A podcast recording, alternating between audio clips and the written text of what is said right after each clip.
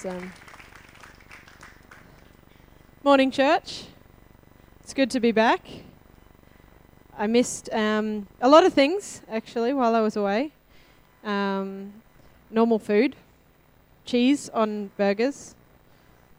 I'm not sure about those kosher rules. I don't think I could do that for that long.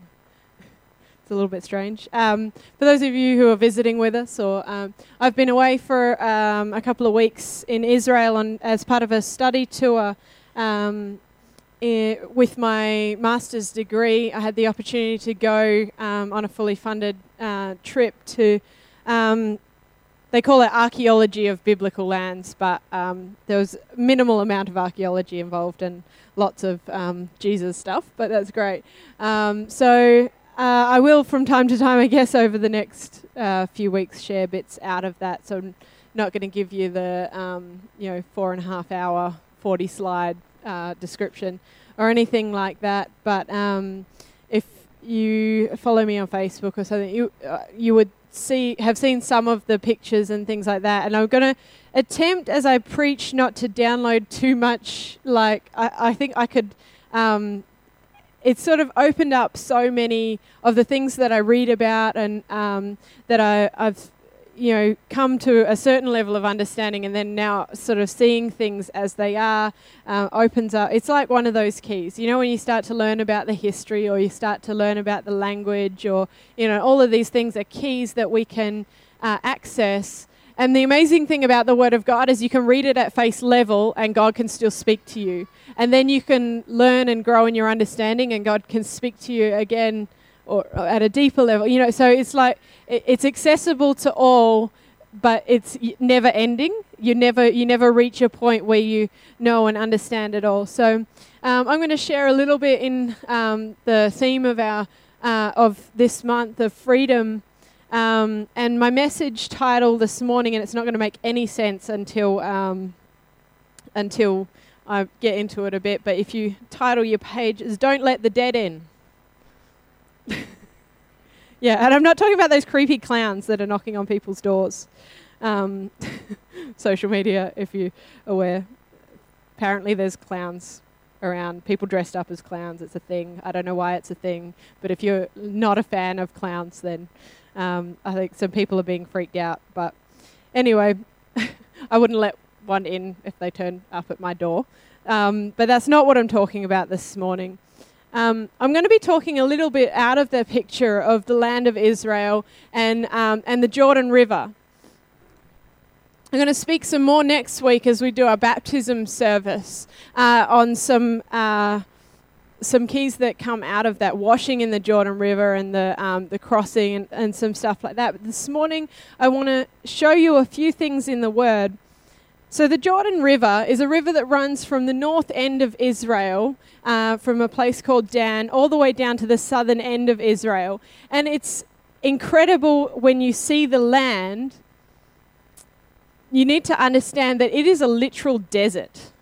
The entire like people pr- like people who, who love Israel will tell you, you know, it's a land of great diversity and there's there's so much of like, you know, they've got everything from snow to like desert and mountains and yes, but it's all desert. Seriously, it's all desert. Um, there is there, but there's these pockets of uh, of green and the majority of them are centered around this Jordan River, which is basically lifeblood to the nation. The river runs. Um, the incredible thing about this river is that it actually begins in the mountains when the snow melts and seeps through the porous rock, and it comes, goes, hits the layer of bedrock that's not porous, and runs horizontally uh, towards the lowest point um, on Earth, by the way, that's not under beneath the ocean is around the Dead Sea, which is also at the southern end of Israel. So this water flows gradually towards this point. And it hits the bedrock, flows across, and then eventually just comes out of the rock. So you're in a place where it's absolutely dry, there's no, no apparent source of water, and then these streams of water gush out of the rock and you, if you've read the Bible stories, you know Moses struck was like instructed by God to strike a rock, and water came pouring out. Well, that's a completely viable uh, thing to happen when this is what occurs all around um, the northern end uh, of Israel. And so around these springs, there's life. The water that comes out is so cold because it's melted snow that it's like you imagine being in 40 degree heat. When we were in the Dead Sea, uh, it got to 42 degrees, and it's not even the hottest point, hottest time of the year there at the moment. They say it's not uncommon for it to get to 51, 52 degrees outside. Um, and it's quite common for it to be in the high 40s. So you imagine, even in the north end of Israel, it was hot. We were walking around, and it was like 30 plus every day. It's not. It's the other end of summer. It's like coming into um, their rainy season, and it was hot. You imagine this water pouring out of the rock that's ice cold, like it's come out of a fridge. It doesn't make like it doesn't make sense. But then when you read something like Isaiah 43 and verse 19,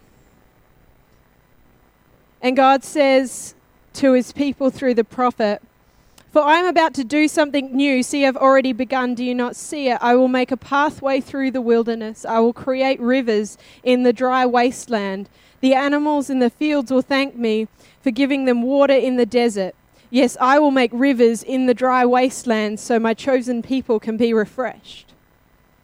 See, prophetically, they're getting this word that God is going to do that in a spiritual sense for his people, but they could already see that he'd done it in the natural for them. So this life flows out of the rock. And the, the, from different points in the north and eventually join together to form the Jordan River. And what happens is when you get to the end of this river, you find the Dead Sea. Has anyone here um, been to that area of the world? Has anyone here heard about the Dead Sea? You understand that it's so um, so full of uh, minerals and salt and um, contaminants that actually it's super saturated. You can't. Um, nothing can exist in this water because it's so um, so dense that if you go into it as it's actually more dense than we are as like so you you float on the top of it. Um, so you you can't actually put push your limbs down into the water. It's quite dangerous. I had no idea. It looks all good you know in the postcards where everyone's floating around and it looks like fun. Apparently if you face plant accidentally and the water gets in your eyes you can die it's really intense. Like, so there's warnings all over the beach, and there's like first aid stations, like washing stations and stuff. Like, do not get, don't. You will end up in hospital if you um, accidentally. For people who are really good at falling over randomly, that's a scary prospect. Um, there's always that one person as well that you're with. So we were constantly watching this one guy that tripped over on the beach on the way down there. We're like, this is not going to end well. But you've got to go in, right? It's a really it's it's a really crazy feeling. But the the thing about this water is nothing can live in it because it actually can't contain oxygen because it's so uh, densely saturated. The question I ask is how does something that's so fresh and clean through it's not a huge country by the way c- get to the point of being like the thing known as the Dead Sea because it's so the opposite of like being able to contain life that nothing not even not a single living thing exists in it. It was great swimming in it because i don't like things creeping my feet. And so i was like there is nothing that's going to get me unless i trip over. Um, so life becomes this dead sea at the end it's actually interesting. I found out while we were there that the towns around the Dead Sea, uh, they pr- like 90% sure that the towns they found there are the ones that were um, Sodom, Gomorrah, and some of the um, some of the other five that are mentioned in that story. And there's also um, geologists have studied the area and found that there's a phenomenon that happens in the area where gas escapes because it's like volcanic activity and stuff like that. Gas escapes, and in the extreme heat, it can ignite and appear like fire is raining down on the earth. So, this is the place at the Dead Sea that some of the imagery that's used in the Bible that is describing what hell is like, this is, this is the place that that imagery is drawn from. So, life and something life giving gets corrupted and polluted so slowly and gradually, and then eventually becomes the Dead Sea. There's a place on the way halfway where they know Jesus got baptized. Still, there was church, a church built there not um, many generations after, so they fairly sure when that happens, when it's dedicated so soon after. You imagine if, you know, um, someone dedicated something, you know, in our local community, you know, only 30 years or 70 years after it happened. You know that probably that people still know that that was the right place, right? So there's a place where, where Jesus got baptized, but now it's actually so polluted you can't go in the water there. The Jordan, all the way through, there's things that are happening that contribute to it becoming completely different to the water that pours out of the rock in the northern end of the country. It reminded me of the picture of the Israelites. In this story you read, they they're on the right track. They're worshiping God. God's blessing them. They're winning battles. They're they're on the right track. And then something comes in. They allow the wrong thought process. They start to worship other gods. They start to um, allow greed and things come in, and they stop worshiping God. Slowly, their worship is polluted, and something that was life giving actually becomes the curse, and God's uh, judgment comes on them, and then things ha- like happens over and over again. Right? If you've read the old Old Testament stories, and here's something that I learnt while we were there: is how that actually happened. I always wondered. You ever ever wondered how the uh, Israelites got it so wrong? Like if you read it, you go, "Come on, guys." Like within a generation, they've completely lost the plot. God's done something incredible, like brought them out of Egypt and then like they completely lose it and they're worshipping a cow like five minutes later or what it seems like when you're reading. And what happens is the fertility idols and the fertility gods are huge in the country and when you're standing in a dry barren wasteland you can understand how farmers got desperate when the rain was late. And it all came down to prosperity. See when when the rain was good, when the land yielded lots, the farmers did well. When the crops were good, the towns prospered. When everyone did good, even the temples and the places of worship prospered. And so, if a person w- was worshipping their fertility idols instead of worshipping God because they wanted the rain, you can understand how logically you jump to that out in the desert. You know, we, we easily come to a place where we start to rely on things instead of God. In our moments of desperation, we forget to pray and we turn to something that maybe we shouldn't. In a moment of depression, instead of crying out to God, we turn to substances. In a moment of desperation, we try to do things our own way instead of turning to God, right? So you can see how they get to that point. And then they bring it into the temple and see the temple priests aren't also aren't immune to that either. And so by allowing them to worship their gods in the temple, they get more of the temple tax.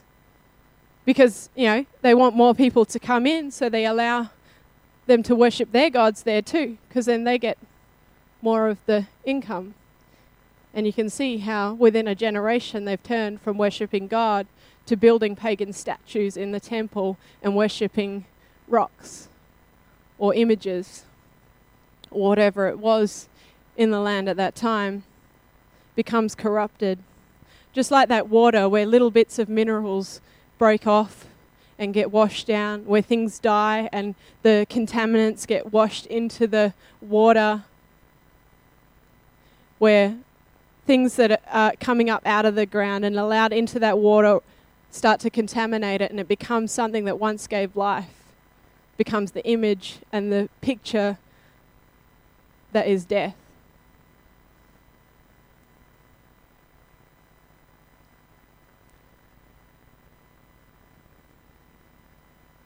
So it's amazing what, how we can see these pictures in the Old Testament, in the Bible, and think that we'd never be capable of doing that.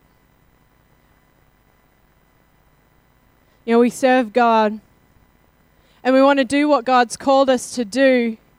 And He's given us a dream and that thing which God has placed on your life and called you to do that is pure and life giving, not only to you, but to those around you. It's like the spring that comes from the rock, right? You know that when God speaks to you, and you start to do what He's called you to do, you start to actually act on that thing that God has spoken into your heart, and you do something that God has challenged you to do, how life giving that is for you, but it's also life giving to all of those around you. But how easily it is corrupted. And so, as we speak about freedom, I just wanted to paint this picture and show you this because we're going to talk in, over the next two weeks about dealing with the enemies that come to keep us captive and dealing with some of those things, but it's the enemy within that keeps us captive first. It's allowing these little things in that come to steal from us that which God would do in your life. So, as we are given this thing by God, this gift of vision and purpose. And we start to act in that, but then we think we can just do, you know. So here's here's one for you. I think it's an attitude I'm seeing a bit around the place is well, we can do good things because God has called us to love people. So I'm going to feed homeless people and I'm going to welcome the refugees and I'm going to do this and I'm going to do that. I'm going to be a good person. But, you know, I'm not going to lay down, you know, the thing that I know God has told me not to do. I'm not going to, you know, I'm not going to stop getting drunk. I'm not going to, uh, I'm not going to stop, you know, swearing. I'm not going to stop, you know, all these things that, but it's that little bit of corruption that becomes something that pollutes the pure thing that God is doing in your life. And I've seen how it, it looks like nothing. Like, how's that going to affect? I can still be a good person. I can still do what God's called me to do, right? But those, those words actually become an attitude slowly. Or maybe the money that you spend going out repeatedly becomes something that you prioritize instead of being obedient to what God is calling you to do with that money. Or maybe that little bit of attitude towards someone in your life, even though you're doing all the things God's called you to do, becomes something that actually hinders you from being obedient to God. And slowly, the things that you allow that God said not to allow in your life become what corrupt the pure thing that God is doing in your life. And as we as a church, and you see it, I guess maybe we see it more from our perspective as church leaders, but you see these little things start to come and rob from the body of Christ what God is doing. Because a small issue over here and a small thing over here and a small bit of corruption over here, the Bible says it's the um, small foxes that spoil the vine. You start to see these things creep in and actually stop and hinder God from doing what you know He wants to do. And so we've got to be aware of the things that come to corrupt the life giving or the living waters that God has given us. The amazing thing, though, is that Jesus has promised it's not a river in Israel the living water that he talks about isn't even the thing that God's placed on your life, the purpose that he's given you, but the living water is the relationship with him. And I'm going to read from John 4 and verse 14, where it says, Whoever drinks the water I give them will never thirst. Indeed, the water I give them will become in them a spring of water welling up to eternal life. The incredible thing about these springs is they run year round. Doesn't matter what the weather's doing, it can be 52 degrees. The um, spring of Engedi is right down near the Dead Sea. It's not even just in the north of Israel, but all throughout the land, there are these springs that come up and bring life. Even in the worst of the worst, when you've let it all, He comes still to bring life, to refresh even when you've made choice after choice to do the things that God has said not to do, or where you feel like you've let it get to the point where it's not even redeemable, He says, I come to bring life. How amazing is He? And ask the band to come.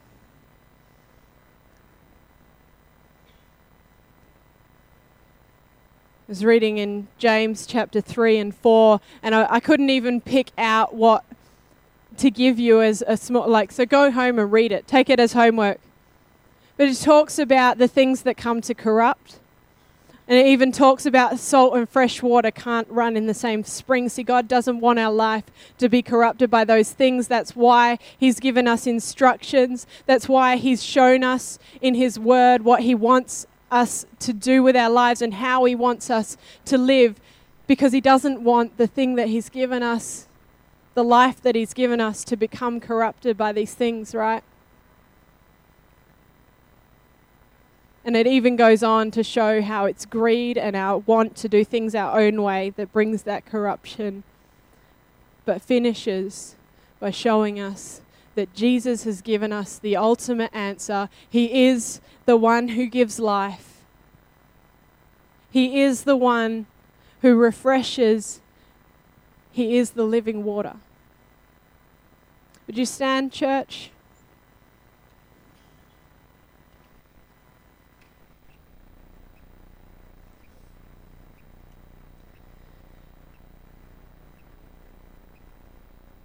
We've been offered life this morning.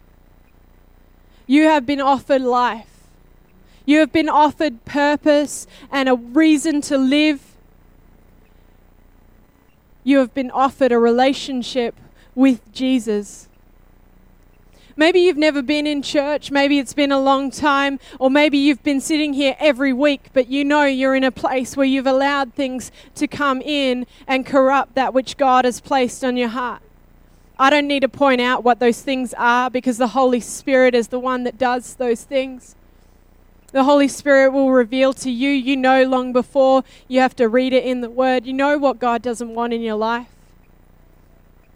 And if He's been speaking to you about something that you need to lay down, then I'm going to give you an opportunity this morning to respond to that. But if you're in this place and you've never started a relationship with Him, you don't know what it's like. Maybe you feel like you're out in the desert, in the dry places in your life, and you've never known what it's like to have that living water on the inside that brings life to everything and purpose and meaning to every day when you wake up. Then I want to give you an opportunity this morning to respond to Him. I'm going to ask every person to close their eyes as people consider. Because this is the most important decision you will ever make in your life. And you don't have to do it here in a church or do it the way that I'm going to explain. All it says is that you need to believe and receive and follow Him. But I'm going to give you a chance this morning to raise your hand and pray a prayer and no one's looking around, it's just between you and God. But if you're in that place and you know you need something, maybe this Jesus is the answer.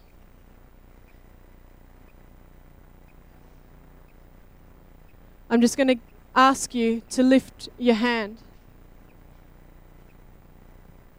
And after that, I'll give you a prayer to repeat. Is there anyone here that knows they need to begin a relationship with God. To accept Jesus and begin to follow Him. Is there anyone else? He is the living water, brings life in the barren, dry wilderness.